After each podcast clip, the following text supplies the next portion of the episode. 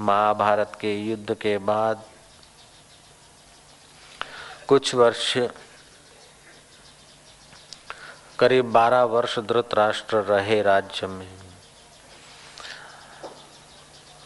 और उसको यज्ञ करने की इच्छा हुई। यज्ञ में दान पुण्य करके फिर वन में जाना है, तपस्या करके अपना जीवन सार्थक करना है। संयमी युधिष्ठर को कहलवा के भेजा कि मुझे दान पुण्य करना है। अगर आप थोड़ा धन दे सकें तो मेरे को बहुत अच्छा लगेगा। महाराजा युधिष्ठर ने जवाब में बहुत सुंदर व्याख्या की कि मेरा शरीर और मेरे भाई और मेरा परिवार, ये सब के सब हम आपके हैं और ये राज्य भी आपका है। थोड़ा सा धन नहीं, आप यथेष्ट धन।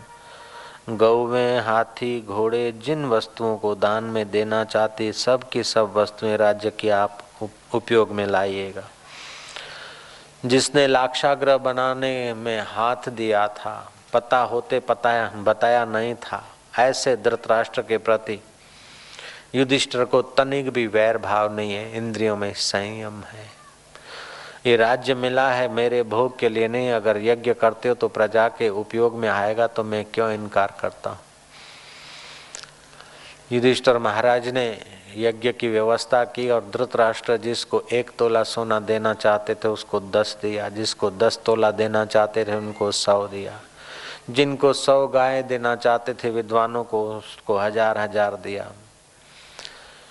धृतराष्ट्र खूब प्रसन्न हुए, युधिष्ठर को खूब खूब आशीर्वाद देकर फिर वनवास का रास्ता लिया। वन में तपस्या करते करते उनका चित्त बड़ा उद्विग्न रहता था। अपने बेटों की याद। गांधारी को भी अपने मृतक पुत्रों के प्रति आकर्षण याद रहती थी और धृतराष्ट्र को भी, कुंता जी भी साथ में गई थी। भगवान वेद जी संयम की मूर्ति वहाँ पधारे। वेद व्यास जी ने कहा कि तुम जिस, जिनकी याद करते हो और जिनको फिर से मिलना या देखना चाहते हो, तुम्हें उन पुत्रों का दर्शन कराने का मैंने पहले से ही ठान लिया है। जो कौरव युद्ध में मारे गए हैं, जो भी योद्धे युद्ध में मारे गए हैं, वे स्वर्ग में वीर गति को प्राप्त हुए हैं, अर्थात स्वर्ग में हैं। मैं अपनी प्रतिस्मृति विद्या के बल से उनको आपके समक्ष कर सकता हूँ। उनसे आप वार्तालाप कर सकते हैं, मिल सकते हैं, बातचीत करके अपना दुख मिटा सकते हैं। हे धृतराष्ट्र, तुम ये ऐसा न सोचो कि मैं अंधा अपने बेटे को देख नहीं पाया। ये तो भगवान की लीला है। कुंता जी धृतराष्ट्र और गांधारी को संबोधित करते हुए भगवान वेदव्यास कहते हैं कि धृतराष्ट्र, ये जो कुछ महाभारत के खेल में हुआ है, वो पहले से नियत था। कुछ स्वर्ग के तो कुछ, पितृलोक के तो कुछ, ब्रह्मलोक के जीव तो कुछ, प्रेतलोक के जीव तो कुछ असुर लोक के जीव तो कुछ गंधर्व इस धरती पर आए थे और अपना अपना अलग अलग पाठ अदा करके युद्ध का निमित्त पैदा करके अपने अपने लोक में चले गए। मैं उन सबको अपने अपने उन लोगों से बुलाकर प्रतिस्मृति विद्या के बल से तुम्हारे सामने खड़ा करता हूँ। अगर तुम्हारी इच्छा हो कि विधवाएँ बहुएँ भी उनको मिले, वीरों से बातचीत करें तो इस बात पर भी मैं राज़ी हूँ और तुम उनको भी बुला लो। तारीख नक्की हुई और वो राज्य में वीरों की जो पत्नियाँ थी, पति के विरह में या शोक में डूबी हुई थी, उनको भी बुलाया गया। इंद्रिय ग्राम को जीते हुए और कारक पुरुष योग विद्या में आखिरी शिखर को छुए हुए। वेदव्यास जी ने कहा कि, धृतराष्ट्र, तुम गंधर्व राजों में श्रेष्ठ गंधर्व थे। और जो पांडु थे, वो मरुत गणों में श्रेष्ठ मरुत थे। दुर्योधन तो साक्षात कली का रूप था और शाकुनी द्वापर युग का स्वरूप था। और अर्जुन नरों में श्रेष्ठ था और भगवान कृष्ण तो स्वयं नारायण थे। भीष्म पितामह, वसुओं, गंगा का पुत्र था और अष्ट वसुओं में का एक श्रेष्ठ वसु था। इस प्रकार महाबली, बलवान भीम, ये भी पवन पुत्र पवन का अंश था। और विदुर जी भी धर्म के अंश थे और युधिष्ठर भी धर्म के अंश हैं। ये सब देव, गंधर्व और भूत और राक्षस, ये सब कौरव कुल में और पांडव कुल में अलग अलग अवतरित हुए। भगवान सूर्य की उपासना करने वाला करण, दोनों कुल में कलह का निमित्त बनने वाला करण। सूर्य के अंश से पैदा हुआ, मानो दाता सूर्य ही था। तो ये सब अपना अपना ड्यूटी अपना अपना खेल अपना अपना कर्तव्य बजा कर गए हैं। जब तक इस जीव को आत्म परमात्मा सुख की तीव्र प्यास नहीं होती, तब तक ऐसा करके देखें, ये मज़ा लेके देखें, ऐसा भोग के देखें, ऐसा करके देखें इस संकल्प से। देवलोक वाले मृत्यु लोक में आते मृत्यु लोक वाले देवलोक में जाते और कभी कभी गंधर्व लोक वाले मृत्यु लोक में आते तो कभी यक्ष लोक के मृत्यु लोक में आते। तो कभी मृत्यु लोक के आदमी यक्ष लोक में जाते हैं गंधर्व लोक में जाते हैं किन्नर लोक में जाते हैं और पितृलोक में जाते हैं। जीव को परमेश्वर के सिवाय के सुख की अथवा कुछ बनने की भावना ही जीव को लोक लोकांतर की गति कराती रहती। लोक लोकांतर में भिजवाती रहती है। श्री कृष्ण तो साथ में थे, लेकिन शाकुनी की या और लोगों की आत्म पद को पाने की इच्छा न होने से वे आत्मलोक को, आत्म परमात्मा को उपलब्ध न होकर अपने अपने लोकों में गए हैं। अब मैं तुमको संध्या हो रही है।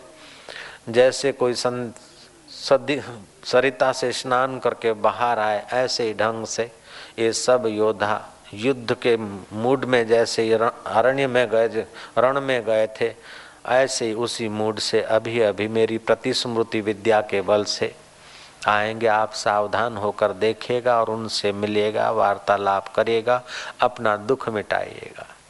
भगवान वेदव्यास ने प्रतिस्मृति विद्या के बल से संकल्प किया। बस गंगा में खड़बड़ाहट हुआ और जैसे योद्धे युद्ध में गए थे, कुरुक्षेत्र में ऐसे ही उस गंगा से बाहर निकल आए। केवल फ़र्क इतना था कि उनके कानों में कुंडल था और हृदय में द्वेष राग नहीं था हृदय में स्नेह और मिलनसार स्वभाव था। स्वर्गीय सुख के प्रभाव से उनकी चित्त वृत्तियाँ सात्विक हुई थी। कर्ण भी मिला, दुर्योधन भी मिला और वेद व्यासी महाराज ने धृतराष्ट्र को अपनी कृपा दृष्टि दी, जिससे वो दिव्य दृष्टि से वो अपने पुत्रों को देख सका। ऐसा तुम्हारा भारत था और ऐसा रिसर्च दुनिया के अभी किसी विज्ञान के पास नहीं है। और फिर भी भारतवासी इंद्रिय सुख की लोलुपता में उलझे हुए देशों की नकल करने में अपने को चतुर मानते हैं और अपनी अध्यात्म विद्या भूलने का तो जाने उन्होंने ठेका ले लिया है। अपने को अंदर से हीन मानते हैं, अपनी भाषा को अपने पहरवेश को हीन मानते और दूसरे की भाषा और पहरवेश को जल्दी धड़ाक से ले लेते हैं। हृदय में ऐसी लघु ग्रंथि छुपी है कि वहाँ से जो कुछ भी आता है, बढ़िया है। साबुन देखो कितना अच्छा है। अरे गऊों की चर्बी पड़ती है, उस साबुन से हाथ मलकर भोजन खाया तो बैक्टीरिया तो नहीं रहेंगे, लेकिन अपवित्रता तो मौजूद रहेगी। हम लोग पाश्चात्य जगत से इतना अंधे अनुकरण से इम्प्रेस हो गए कि पढ़े लिखे बड़े बड़े ऑफिसर भी पाश्चात्य गीत गाने में लग जाते उन बेचारों को पता नहीं कि तुम्हारे भारत में कितना सारा खजाना था और अभी भी छुपा हुआ है। ऐसे महापुरुषों के चरण में जाकर कुछ भारत की उस आध्यात्मिकता के प्रसाद को पाकर जीवन धन्य कर लो। डांस और फेम मुर्गी और अंडा और विकार बढ़ाने वाला, उत्तेजना बढ़ाने वाला खुराक तो इंद्रियों को भोग विकार में गिरा देता और अंत में आदमी को नर मानव बना वह आदमी को नर पशु बना देता है, जो इंद्रिय संयम करता है, सात्विक आहार, सात्विक पहरवेश आदि और सात्विक पुरुषों का संग करता है और सत्य स्वरूप ईश्वर को प्रीति करता है, वह ऐसा आदमी भले बाहर से गरीब दास देखे, फिर भी हृदय में तो अमीरों का भी अमीर हो जाता है। इसलिए अपने इंद्रियों को भड़कीले सुखों में जिन्होंने उलझाया है, उनकी नकल करना हमारे हित में नहीं है, लेकिन अपने जीवन को जिसने संयत करके परमात्मा प्रसाद पाया है, इसी का अनुकरण करना हमारे हित में है। वेद व्यास की कृपा से धृतराष्ट्र ने, गांधारी ने कुंता जी ने और बहुरानियों ने अपने अपने मृतक पतियों से वार्तालाप किया, बातचीत की। पिता ने पुत्र से बात की और पुत्र ने पिता के चरण छुए। बेटों ने माँ को प्रणाम किया और माँ ने बेटों को देखा और वार्तालाप किया। सबके मन में मिलन भाव था, स्नेह था। मिलन भाव फ़िल्म वाला विकारी मिलन नहीं, पत्नियों के हृदय में पतियों से मिलन भाव था। हार्दिक मिलन, हार्दिक एक दूसरे की मंगल की भावना और हार्दिक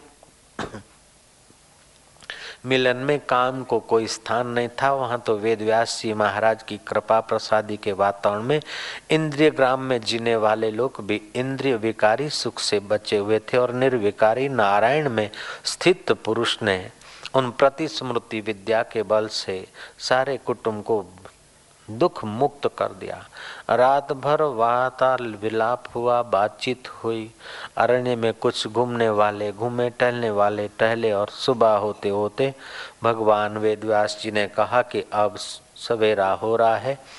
अपने पुत्रों से मिलने वाले माँ बापों को और माँ बाप से मिलने वाले पुत्रों को, पत्नियों से मिलने वाले पतियों को, पतियों से मिलने वाली पत्नियों को संबोधित करते हुए वेदव्यास जी ने कहा कब ये वीर अपने अपने लोक में जाएँगे?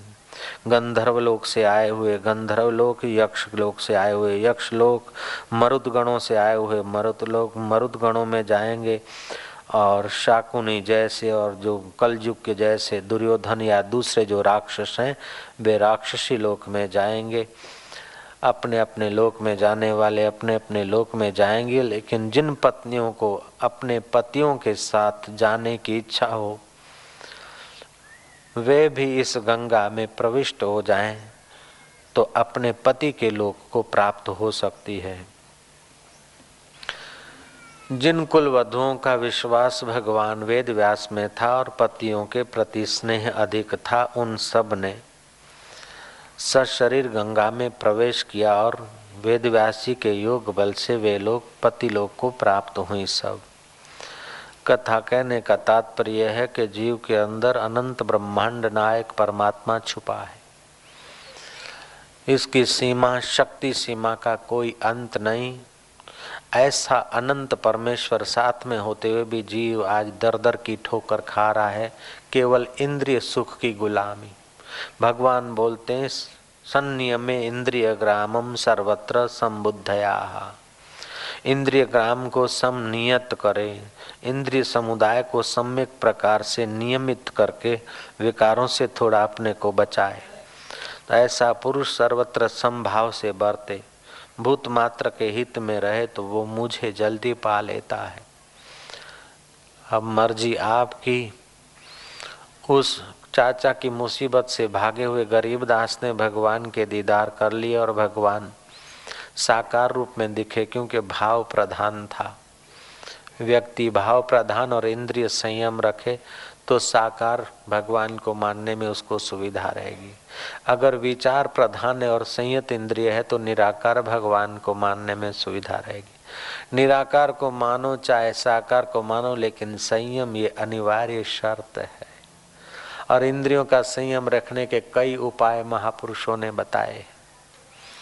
जैसे अपने सुख की लालच मिटाने के लिए अपने सुख के साधनों को बहुजन हितायक खर्चने से अपने इंद्रिय विकारी सुख की लालच मिटती है।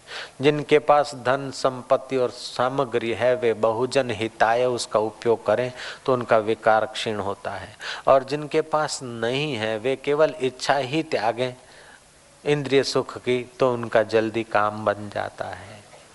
अपने सुख में रोने वाले, तू मुस्कराना सीख ले, औरों के दुख दर्द में आँसू बहाना सीख ले। आप खाने में मज़ा नहीं, जो औरों को खिलाने में। ज़िंदगी है चार दिन की, तू किसी के काम आना सीख ले। जो दूसरों के काम आना सीख लेता है, उसकी कामनाएँ जल्दी क्षीण हो जाती है। कर्मयोगी के लिए अनिवार्य शर्त है कि कर्म तो करे, लेकिन कर्म का बदला इंद्रिय भोग न चाहे, कर्म का बदला कुछ न चाहे, भगवान को अर्पण कर दे। ये भगवान की सृष्टि और सब भगवान के जन है, उनकी यथा संभव में सेवा करूँ। जैसे पापियों की सेवा करना शास्त्रों में मना है, ऐसे धर्मात्माओं की सेवा मिले तो उसको त्यागना भी मना है। पापी की सेवा करने से पाप बढ़ेगा, पुण्यात्माओं की सेवा करने से पुण्य बढ़ेगा। पापी और पुण्यात्मा में परमात्मा देखने से तुम्हारा अंतकरण जल्दी शुद्ध होगा। आचार्य विनोबा भावे। उनकी माँ का नाम था रखुनाई और पिताजी का नाम था नरहरे भावे। नरहरे भावे और रखुनाई, इनका स्वभाव भी साधु स्वभाव था। गृहस्थ में रहते थे, फिर भी कुछ तो संयम रहा होगा। अपनी आय का कुछ हिस्सा सत्कर्म में लगे, ऐसा सोचकर पति पत्नी ने एक व्रत ले लिया कि अपने बेटे को तो पालते पोसते, लेकिन कोई भी एक आध विद्यार्थी अपने घर में रखें। और विद्यार्थी, गरीब कोई विद्यार्थी पढ़ लिख कर समाज के काम आए तो अपना बिगड़ता क्या है? एक विद्यार्थी को अपने घर में रखने का नियम लिया। आय के अनुसार एक ही विद्यार्थी का पालन पोषण कर सकते थे। विनोबा भावे ने एक बार माँ से पूछा कि, माँ, तुम बोलती हो सब में समबुद्धि होनी चाहिए। समता का व्यवहार रखना चाहिए, उस पर भगवान प्रसन्न होते और भगवान जल्दी मिलते हैं।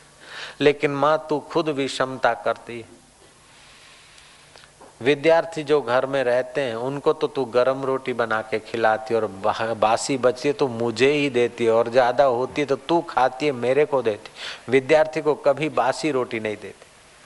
माँ, तू बोलती है कि सम व्यवहार करना चाहिए, सम बुद्धि रखनी चाहिए, लेकिन मेरी माँ पुण्य, पुण्यशिला माँ, तू स्वयं विषम व्यवहार करती विद्यार्थी को तो ताजी रोटी बना के देती और मेरे भाग्य में, अपने भाग्य में बासी रोटी क्यों रखती है? रखुनाई बोलती है। नरहरि भावे की धर्म पत्नी और आचार्य विनोबा की माँ। ऐसी व्यक्तियाँ ही तो संत की माँ हो सकती है, न सरल हृदय की। समबुद्धि वाली। सत्य वक्ता माँ बोलती है कि, पुत्र, मेरी अभी समबुद्धि नहीं हुई। मुझे विद्यार्थी में तो परमात्मा की भावना हो जाती है, लेकिन तेरे में परमात्मा की भावना नहीं जमती बेटा। मैं जिस दिन तेरे में भगवान देखने लगूँगी ना तो उसी दिन तेरे को भी ताजी रोटी खिलाऊँगी और बासी तेरे को नहीं दूँगी, विद्यार्थी की नहीं तेरा भी आदर करूँगी। ऐसी पवित्र माताओं के कुख से तो संत आत्मा प्रकट होंगे। अंडा खाकर फ़िल्म देखकर जो बच्चों को जन्म देती है, उनके बच्चे तो मंकी ब्रांड अंडा छाप बच्चे होंगे ही, मुर्गी छाप, इसमें कोई बड़ी बात। मुर्गी और अंडे खाने से कितनी सारी बीमारियाँ होती है। अभी प्रदेश के विज्ञानी और डॉक्टर और हेल्थ मिनिस्टर लोग चिल्ला रहे हैं, बेचारे। बर्तानिया के हेल्थ मिनिस्टर ने टीवियों के द्वारा और अखबारों के द्वारा प्रजा को चेतावनी दी है कि अंडे में जो पीला पदार्थ आता है, उससे आंतों की बीमारी आदि शुरू हो रही है। और दूसरी भी कई बीमारियों के नाम ठाम दिए गए हैं। विगतवार मेरे पास वो सब है सामग्री। कुल मिलाकर अंडे से बहुत सारी तबीयतें खराब होती है और तीन हज़ार आदमी हर हफ़्ता में जमा हो रहे हैं बीमारी के कारण, अंडे का ही प्रभाव। उसमें एक आध आदमी मर भी जाता है, ऐसा उस मैगजीन में आया है। दूसरी बात, अंडे से और और भी कई सारे रोग पैदा होते हैं। जानकारों का कहना है कि हार्ट अटैक की बीमारी में अंडा ज़्यादा जवाबदार है। हाई बीपी आदि में भी अंडा ज़्यादा जवाबदार है। और अंडे में रहा प्रोटीन या शक्ति या कैल्शियम तो ये कैल्शियम तुम्हारा टमाटे में अंडे से पाँच गुना है। अर्द की दाल और चने और मूंग और मसूर में भी प्रोटीन की कोई कमी नहीं है। फिर भी सत्यानाश बढ़ रहा है सुबह, शाम, बस, जहाँ देखो ये तामसी खुराक। इंद्रियों को भड़काने वाला वीर ग्रंथि को उत्तेजन करने वाला, काम विकार को बहकाने वाला जगह। और अशांति बढ़ाने वाला खुराक, तामसी खुराक शास्त्रकारों ने, बुद्धिमानों ने मना किया है।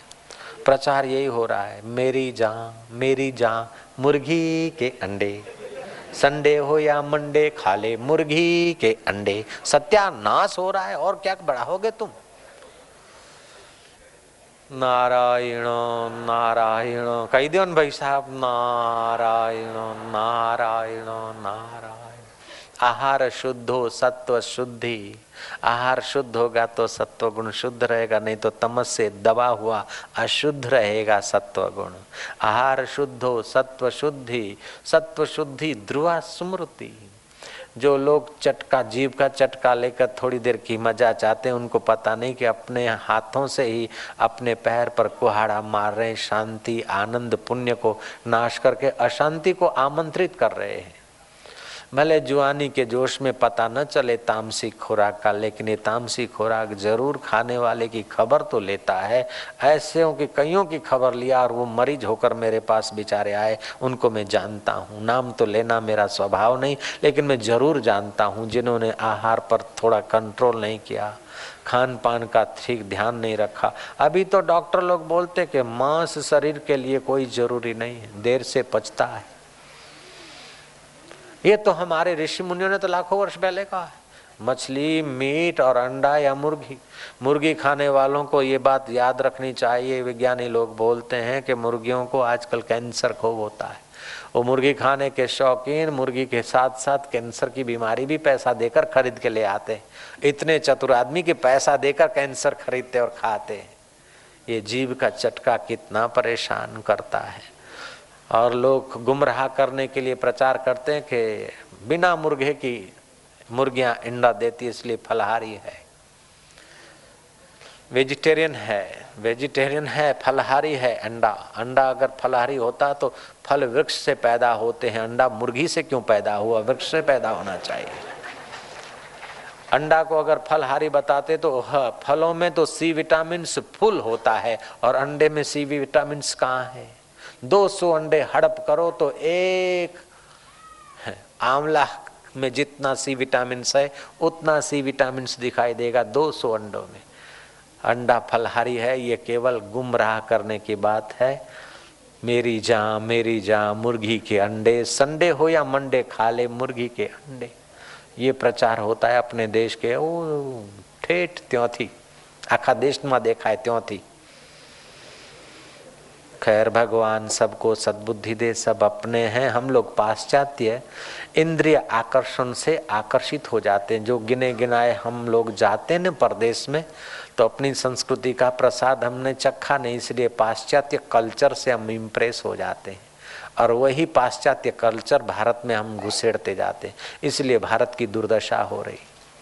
उतनी लैंड नहीं, और आदमी, इतने ठंड में ठुठरते नहीं है कि उनको ज़रूरी है कि दारू पीना, या सुकड़े कपड़े पहनना। यहाँ का पहरवेश, यहाँ का खान पान यहाँ का रीति रिवाज यहाँ के लोगों के लिए जो अच्छा था, वो ऋषियों ने पहले बना रखा है। उन्हीं की शरण आने से ही सुख, शांति, संयम, भुक्ति और मुक्ति में सफलता मिलती है। हरि ओ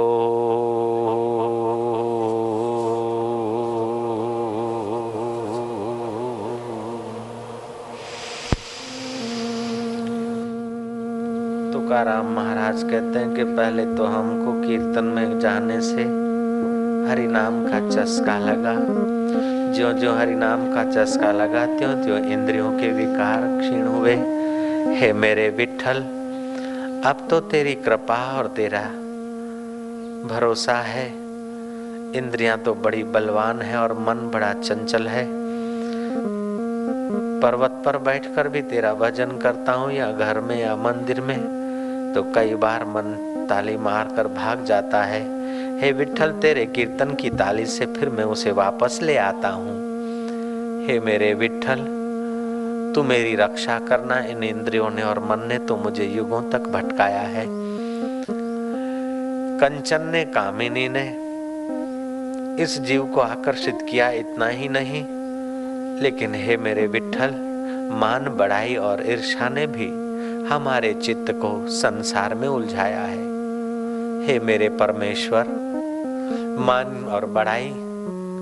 ईर्षा से हमारा चित्त बचे और तेरे प्रसाद में, तेरे कीर्तन में, तेरी भक्ति में रंग जाए। हे मेरे रंगनाथ, तू ऐसी कृपा करना। हरि हरि हो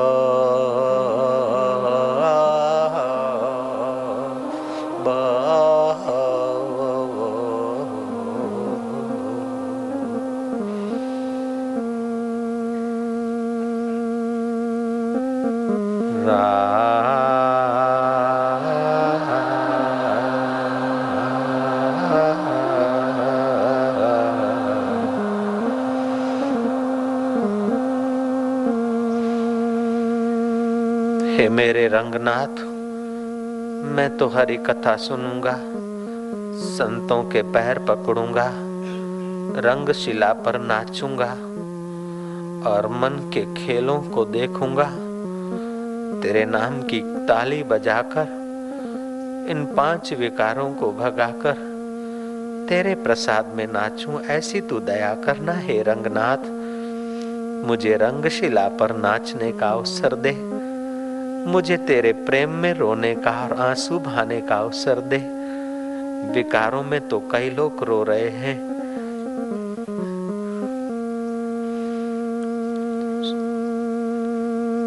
सच्चे हृदय से भगवान को स्नेह करने वाले तुकाराम महाराज ने तो बही खाते, लोगों से क्या लेना और देना है? वो बही खाते तो उठाकर इंद्रायणी नदी में डुबा दिए। कि कब तक बाहर के हिसाब संभालूँगा, कब तक लेता और देता रहूँगा। जिससे लेना चाहिए उस ठाकुर जी की कृपा को लेने का समय, इन बाहर के रुपए लेने देने में क्यों गवाऊँगा? जिस ठाकुर जी को अपना आपा अर्पित करना चाहिए, उसको ही मैं अपना आपा दे रहा हूँ, ये बही खाता। हे इंद्रायणी देवी, हे इंद्रायणी नदी, मैं तुझे अर्पण कर रहा हूँ। मैं तो अब ठाकुर जी से लूँगा दूँगा। ये बही खाता मुझे नहीं चाहिए। उस संत हृदय ने अपने बही खाते डुबो दिए नदी में और अपने को डुबो दिया हरि कीर्तन में। अपने को डुबो दिया हरि ध्यान में। अपने को डुबा दिया रंगनाथ के ज्ञान में। वही सच्चे संत तर पाए। बाकी के लोग बड़े चतुराई से संसार के सुखों के पीछे पड़े थे। संसार ने उनको दुख ही दिया, परेशानी ही दी। अंत में सर धुन धुन कर पछता के मर गए और न जाने कौन से नरकों में या कौन से गर्भों में बेचारे घूमते होंगे। भगवान उन, उनको भी सतमति दे। तुकाराम जैसी भक्ति हम लोगों को दे। तुकाराम जैसा त्याग और वैराग्य हम लोगों के हृदय में प्रकट हो। और रंगनाथ, संसार के रंग से रंगे हुए दिल तेरे रंग से रंग जाए ऐसी तू कृपा करना प्रभु। हे परमेश्वर, हे प्राणी मात्र के सुहृद। पुत्रो कुपुत्रो जायस्ते तदपि माता को माता न भवती। हमको पुत्र होकर संसारी इंद्रिय विकारों में बार बार गिरते जाएँ, फिर भी तू दया करके हमें ध्यान की जगह पर, संयम की जगह पर, सत्संग की जगह पर ले जाता है। ये तेरी कृपा है। हे परमेश्वर, ये कृपा बहुत सारी हो जाए। हे ईश्वर कृपा, हे गुरु कृपा, तू स्थायी रूप से हमारे हृदय में निवास कर। इंद्रिय विकार हमारे हृदय को विकारों में घसीटे उसके पहले। तुम हमें हरि के ध्यान में, हरि के नाम में हरि के कीर्तन में ले जाओ, ताकि वो विकारों की दाल न गले। विकारों की दाल गलने से हम जन्म जन्म में गलते जाते हैं, और गुरु कृपा की विजय होने से, ईश्वर कृपा की विजय होने से हमारा विजय हो जाता है। हरि हरि ओ।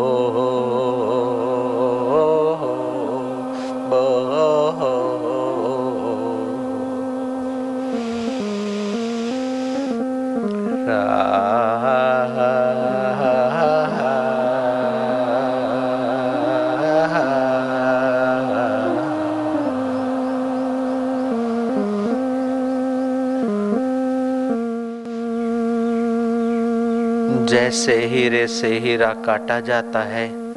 ऐसे ही मन से मन को काटा जाता है।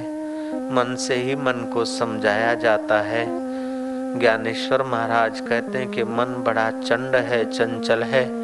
इंद्रियाँ बलवती है, जीव को संसारी विकारों में घसीट जाती है। फिर भी हिम्मत नहीं हारना चाहिए। जेवी हीरोनी हीरा जेवी हीरोनी हीरा चिरीजे चिरीजे। तेवी मनाची मन धरीजे। तेवी मनाची मन धरीजे। हीरे से हीरा चिरा जाता है ऐसे ही मन को मन से ही धरा जाता है। तो मन से ही ठाकुर जी को स्नेह करो। मन से ही प्राणी मात्र का भला चाहो। प्राणी मात्र का भला करने का साधन तुम्हारे पास संभव नहीं। सारे दुनिया के लोगों को रोटी खिला सको, ये संभव नहीं। सब लोगों को, बिना घर वालों को घर दे सको, ये संभव नहीं हो सकता है। हो, संभव हो न भी हो, सबको वस्त्रों से ढक दो, ये संभव हो भी न भी हो, लेकिन सबके हित की भावना से तुम्हारा हृदय सब में बसे हुए हरि के प्रसाद से पावन होता है। फिर यथाशक्ति सबके हित का प्रयास करते हुए सबका जो सहारा है उस सहारे स्वरूप परमात्मा में प्रतिदिन गोता मारा करो तो तुम्हारे इंद्रियों के विकार धीरे धीरे निर्विकार नारायण के सुख के तरफ़ मुड़ने लगेंगे। जेवी, हीरेनी, हीरा चिरीजे, तेवी मनेची मन धरीजे जैसे हीरा से हीरा कटता है, ऐसे मन के विकार मन से ही कटते हैं, और आदमी निर्विकारी नारायण के सुख में गोता मारने लग जाता है। हरि हरि हो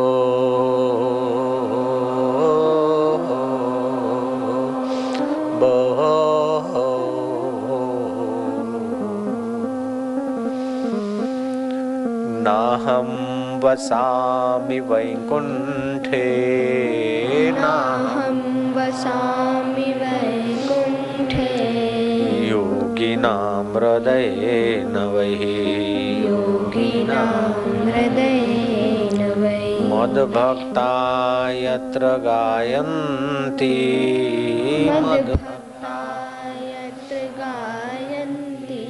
तत्र तिष्ठामि नारदः। तत्र तिष्ठामि नारद। हरि हरि ओ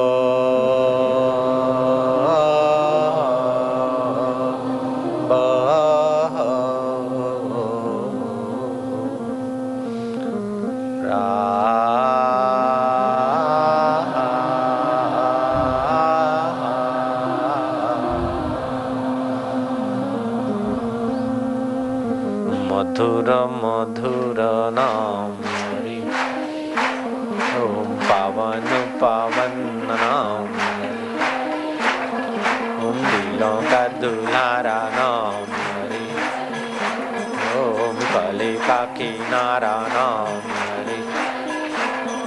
ओम पावन पावन नाम हरि। ओम मधुर मधुर नाम हरि। हरिया ओम मीरा बोले प्यारा नाम हरि। पावन पावन ओम मधुर मधुर नाम हरि। हरि ओम पावन पावन नाम। हरि हरि ओम प्रेम से बोलो प्यारा नाम। हरि दिल से बोलो दुल्हारा नाम। हरि हरि हरि ओम।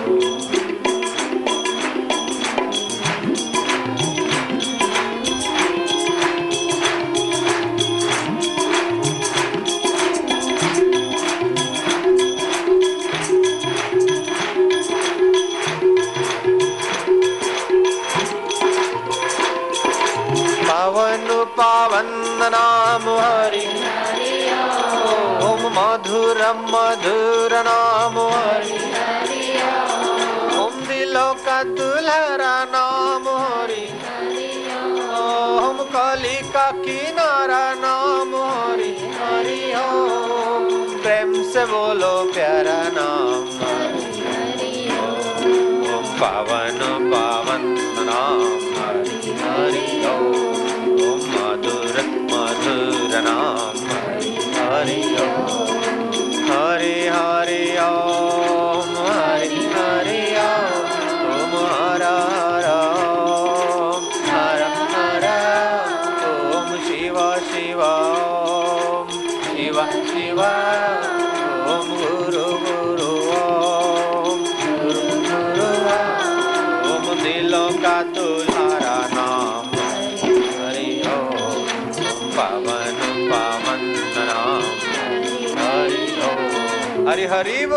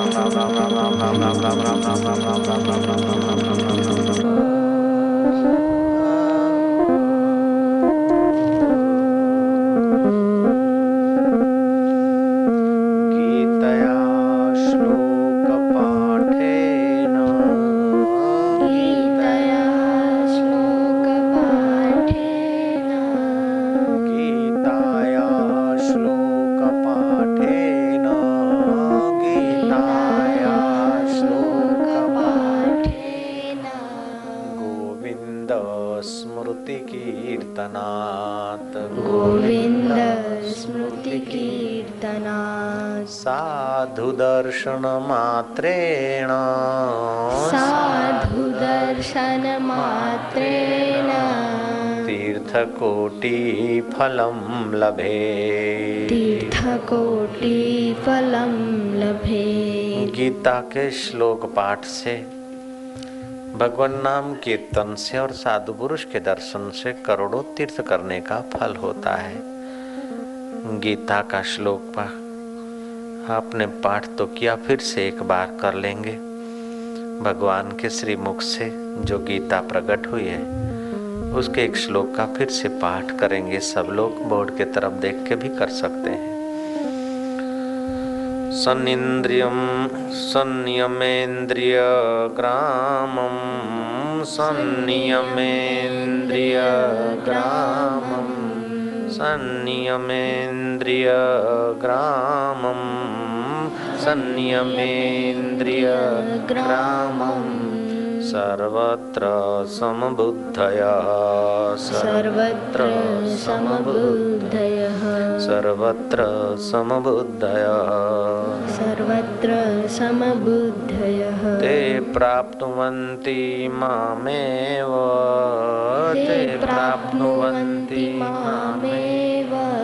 सर्वभूतहिते रताः सर्वभूते हिते रताः सर्वभूतहिते रतः सर्वभूतहिते रताः इंद्रिय समुदाय को सम्यक प्रकार से नियमित करके सर्वत्र संभाव वाले भूत मात्र के हित में रत वे भक्त मुझे ही प्राप्त हो जाते हैं। नारायण नारायण नारायण नारायण। विकारी सुख की अपेक्षा, भावना का सुख बहुत अच्छा है। किसी नट को नटी को फ़िल्म को देखकर जो मज़ा लेता है दृश्य को, ऐसे तो ठाकुर जी के मंदिर में जाकर जो भावना का सुख लेता है, वो आदमी ऊँचा है, ऊँचा सुख पाता है। लेकिन भावना भी सदा नहीं रहती, लंबा समय नहीं रहती, बदल जाती फटाक से। भावना के सुख से भी ज़्यादा स्थायी और सुलभ, सविकल्प समाधि का सुख है, ध्यान का सुख है।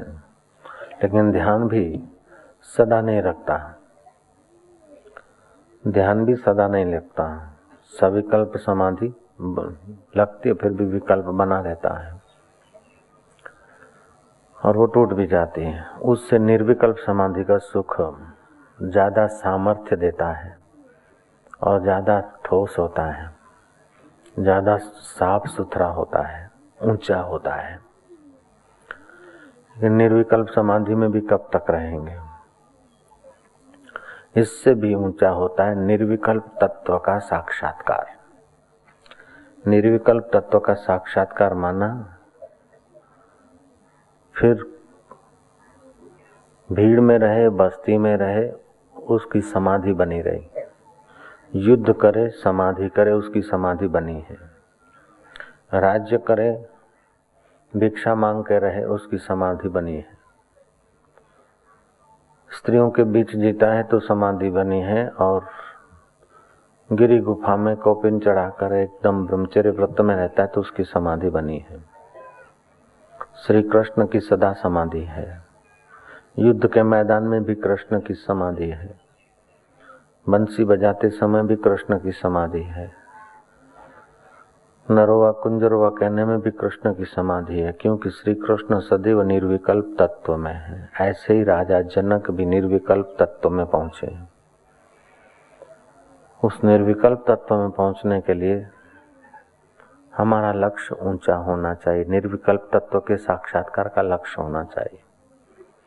लक्ष्य ऊँचे में ऊँचा होने से नीची प्रवृत्ति और नीचे संकल्पों के पीछे जो हम अपने को खपा रहे हैं और हाथ में कुछ नहीं लगता, उससे हम बच सकते हैं। ऊँचे में ऊँचा वो निर्विकल्प तत्व है परमात्मा। अंतकण उसमें स्थिर रहता है तो निर्विकल्प समाधि बनती है। समाधि फिर सब अंतकण स्थिर भी रहता है, लेकिन अंतकण को भान रहता है कि मैं स्थिर हूँ तो ये सविकल्प समाधि है। सविकल्प समाधि भी दो प्रकार की होती है। आनंद अनुगत समाधि और विचार अनुगत समाधि।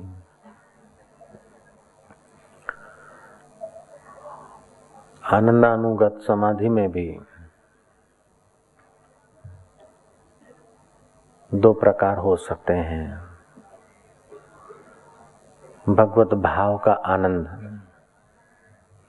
अथवा विचार रह, निर्विचार होने का आनंद, शांत आनंद। भावयुक्त आनंद अथवा तो शांत आनंद। विषय आनंद विद्यानंद, योगानंद, भावानंद। ये सब भाव, विषय, चीज़ अलग अलग है, लेकिन आनंद स्वरूप परमात्मा तो वही का वही। जैसे प्रकाश के आगे अलग अलग कांच रखते तो अलग अलग रूप से वो रंग देखता है।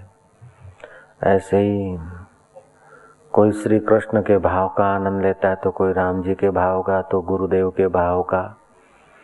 तो कोई मातृ पिता के सेवा के भाव का तो कोई राष्ट्र सेवा के भाव का। तो सब लोग जो मेहनत कर रहे हैं, हकीकत में दिन रात, सुबह शाम दौड़ धूप कर रहे हैं, कोई आदमी नास्तिक नहीं है, सब आस्तिक है। घोर नास्तिक भी गहराई से देखो तो आस्तिक है, वो आनंद तो चाहता ही है। नास्तिक किसी देवी देवता, भगवान रीति रिवाज को नहीं मानता, लेकिन आनंद तो वो भी चाहता है।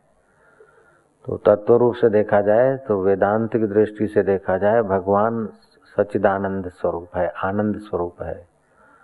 सत्यम ज्ञानम अनंतम ब्रह्म। वो सत्य स्वरूप है, ज्ञान स्वरूप है, और अनंत, जिसका अंत नहीं वैसा, वो अनंत है परमेश्वर। तो उस अनंत परमेश्वर को पाने की अथवा अनंत में टिकने की अथवा अनंत तत्व जानने की जो हमारे अंतकरण में निश्चयात्मक बुद्धि बन जाए तो हमारे काफ़ी काफ़ी समय, शक्ति और हल्के विचार, समय, शक्ति बच जाती और हल्के विचार क्षीण हो जाते। तो ऊँचा संकल्प करने के लिए और ऊँचे संकल्प को सिद्ध करने के लिए हमारा अंतःकरण ऊँचा होना चाहिए। भाई, हम ऊँचे महल में रहें, लेकिन अंतःकरण हल्के विकारों में है तो कुछ नहीं बनता। बाहर हम साधारण व्यवसाय कर रहे हैं, रोहिदास की नाई, जूते चप्पल सी रहे हैं, चमड़े को हाथ लगा रहे दिन रात। लेकिन अंतःकरण में विकार और वासना नहीं है तो मन चंगा, कठोती में गंगा। और उस पुरुष ने करके दिखा दी। मन चंगा तो कठौती में गंगा। चमड़ा भिगाने की जो कठौती थी, उसी में गंगा बता रहे वो तो। तो मन चंगा होता है कि विकारों का सुख छोड़कर आत्म सुख की मांग पड़ जाए मन में तो मन चंगा हो जाता है। इंद्रिय सुख सेक्स का सुख देखने सुनने चखने का सुख को छोड़कर आत्म सुख की मांग अगर तीव्र हो जाए तो मन चंगा होगा। आत्म सुख की मांग शिथिल हो रही है तो वाहवाई के सुख में फंसेंगे सूंघने के सुख में फंसेंगे, सेक्सुअल सुख में फंसेंगे और वहाँ सुख में आदमी टिक नहीं सकता, वासना में फंस जाता है। तो जैसे हड्डी चबाते चबाते कुत्ते की मैड़ों से खून बहता और कुत्ता समझता कि यहाँ से मज़ा आ रहा है। ऐसे मनुष्य अपने को खपा खपा के समझता कि इन चीज़ों से सुख आता है। असली में वो सुख नहीं हो दुखी दुख भोगते बेचारे, कंगाल के कंगाल रह जाते आत्मधन उनके भाग्य में होते हुए भी वो पा नहीं सकते, क्योंकि लक्ष्य ऊँचा नहीं है, साधन ऊँचा नहीं है। ऊँचा साधन है कि आत्मा का सुख पाने की रास्ता ऊँचा साधन है। और नीचा साधन है कि विकारी सुख पाकर अपने को धोखे में रखना। जैसे प्यास मिटाने के लिए ऊँचा साधन है गंगा जल। लेकिन नीचा साधन है दारू पी के प्यास मिटाना। तो दारू में तो परिश्रम भी है और नुकसान भी है। ऐसे ही विकारों में परिश्रम भी है, नुकसान भी है। तो और विकारी इच्छाएँ सब आदमियों की सब इच्छाएँ पूरी नहीं हो सकती। इच्छा पूरी करना आपके वश की बात नहीं है, लेकिन इच्छा निवृत्ति करना तो अपने सब के वश की बात है। वासनाओं को पूरी करना ये सबके वश की बात नहीं है, वासनाएँ पूरी नहीं होती, गहरी हो जाती है। मानो मेरे मन में वासना है दारू पीने की, जरा सा मैंने पी लिया, फिर कल जरा सा पी लिया तो वासना मिट्टी नहीं, लेकिन दारू पीने की वासना गहरी हो गई। बीड़ी पीने की वासना गहरी हो गई। चाय पीने की वासना गहरी हो गई। फ़िल्म देखने की वासना गहरी हो गई। ऐसे पत्नी, पति के सुख की वासना है। तो चलो पत्नी से मिल ले या पति से मिल ले। वासना पूरी कर दें। नहीं, वो वासना का हल्का सा झलक जैसा सुख सुख का भास होता है। शक्तियाँ अपनी नाश होती और वासना गहरी उतरती। तो जितना स्त्री पुरुष साथ में रहेंगे, उतना ही वासना गहरी उतरती जाती, वासना मिटती नहीं। शरीर कमज़ोर हो जाता है, उबान हो जाएगी, थकान हो जाएगी, लेकिन वासना वासना भोगने से नहीं मिटेगी, वासना विचार करने से और हिम्मत करने से और राम का बल लेने से ही ये काम की वासना मिटती है। ईश्वरीय बल लेने से हल्की वासनाओं के साथ आदमी जूझता है और देर सवेर सफल हो जाता है। और हल्की वासना भोगते भोगते कोई तृप्त हो गया हो या मुक्त हो गया हो, आज तक मैंने सुना नहीं। आपने सुना है तो कृपा कर सकते हैं, बता सकते हैं।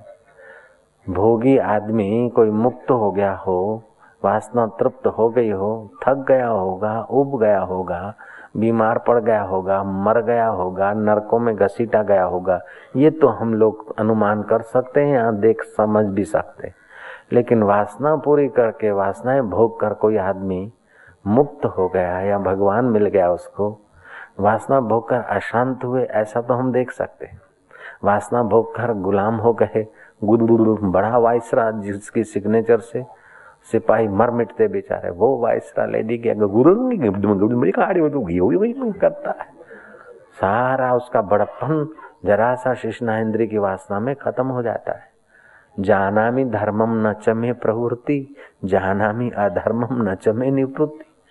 धर्म क्या है ये जानते हैं, लेकिन वासना ऐसा अंधा बना देती है कि धर्म पर चल नहीं सकते। और अधर्म क्या है, ये भी जानते हैं, लेकिन वासना इतना अंधा बना देती है कि अधर्म से बच नहीं सकते। तो अब उपाय यह है कि अपने अंदर बल लाओ, जानते हो तो चलो, बोले ताकत नहीं है। जानते हो अधर्म को तो बच्चों बोले ताकत नहीं है।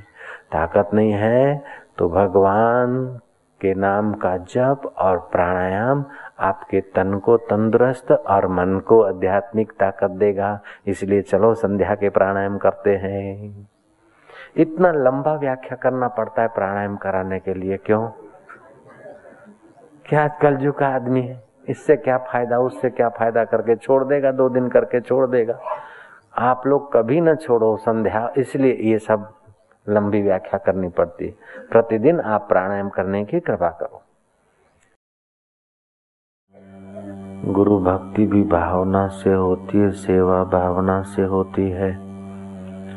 भक्ति भी भावना से होती है।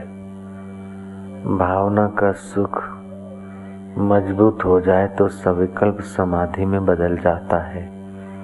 सविकल्प समाधि मज़बूत हो जाए तो निर्विकल्प समाधि का रूप लेती है। और उस समय सतगुरु कोई तत्व बेता हो तो निर्विकल्प तत्व का उपदेश देकर निर्विकल्प तत्व का साक्षात्कार करा दे। अगर रास्ते में ही कोई गड़बड़ हो गई और शरीर पड़ गया, गिर गया, मुक्ति की तीव्र इच्छा नहीं है तो ऐसा साधक ब्रह्मलोक अथवा भाव समाधि तक पहुँचाए तो स्वर्गलोक अथवा सत्कर्म तक पहुँचा है तो स्वर्गलोक का सुख भोगता है, फिर आकर मनुष्य जन्म पाता है। जैसा संग रंग मिलता है, ऐसी फिर उसकी यात्रा होती है। लेकिन हृदय में उद्देश्य ऊँचा है और दृढ़ है तो वो साधक किसी कारण से अपनी साधना पूरी नहीं कर पाता, मर जाता है। तभी भी उसको अगले जन्म की की हुई साधना का प्रभाव उसे फिर परमात्मा की प्राप्ति के तरफ़ ले चलता है। ऐसे एक साधक की जीवन घटना है। वो साधक रामानंद स्वामी की सेवा करता था। गुरु जी की भिक्षा लेने गया। देरी हो गई किसी कारण से।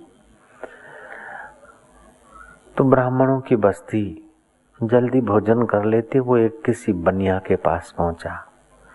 ऐसा बनिया था जो चमड़े का धंधा करने वाले लोगों को ब्याज पर पैसा देता था। एक रुपए पर दो आना, बारह टका होता है, दो आना माने साढ़े बारह टका। उस ब्याजखोर के घर की भिक्षा ले आया। गुरुजी को तो भिक्षा मिली, गुरुजी ने भोजन खाया, लेकिन भोजन के बाद शाम को थोड़ा आराम करके दस, पंद्रह, पच्चीस मिनट शास्त्रादि पढ़ा और बाद में जब संध्या वंदन करके समाधि में बैठने का गुरु ने प्रयास किया तो आज ध्यान नहीं लग रहा है। मन शांत नहीं हो रहा है और हल्के विचार आ रहे हैं। गुरु जी का हृदय स्वच्छ और हल्के विचार। चेला जी को बुलाया कि आज अन्न कहाँ से लाया था, सच बता। शिष्य गुरु के आगे झूठ बोले तो उसको हज़ार गुना पाप लगता है, ऐसा वो शिष्य जानता था। जैसे साधारण आदमी की सेवा करने से जो पुण्य होता है, श्रेष्ठ पुरुषों की सेवा से हज़ार गुना ज़्यादा होता है। ऐसे साधारण आदमी के आगे झूठ बोलने से जो पाप लगता है, श्रेष्ठ पुरुषों के आगे बोलने से उस हज़ार गुना ज़्यादा होता है। इसलिए जो लोग राजकारण खेल कर या मस्का पालिश करके गुरुओं को ठगना चाहते हैं, वे बेचारे फिर गुरुओं के नजीक ही नहीं आ पाते हैं, क्योंकि उनके पाप बढ़ जाते हैं। ऐसा भी मैंने कई जगहों से सुना देखा है। और जो सरल हृदय आते हैं, अपराधी होते हैं, अति पापी होते हैं और सरल हृदय से पाप स्वीकार कर लेते हैं, ऐसे लोग, महापापी और महा डकेत लोग भी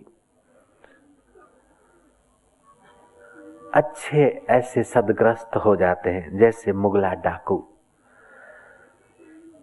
श्रद्धानंद संत के आगे अपनी बेवकूफ़ी अपना पाप ताप स्वीकार करता है, सच्चाई का गुण प्रकट करता है तो मुगला डाकू हूँ। एक ऊँचा नागरिक सिद्ध हो जाता है, जिसकी चर्चा संतों के श्रीमुख से भी होने लगती है।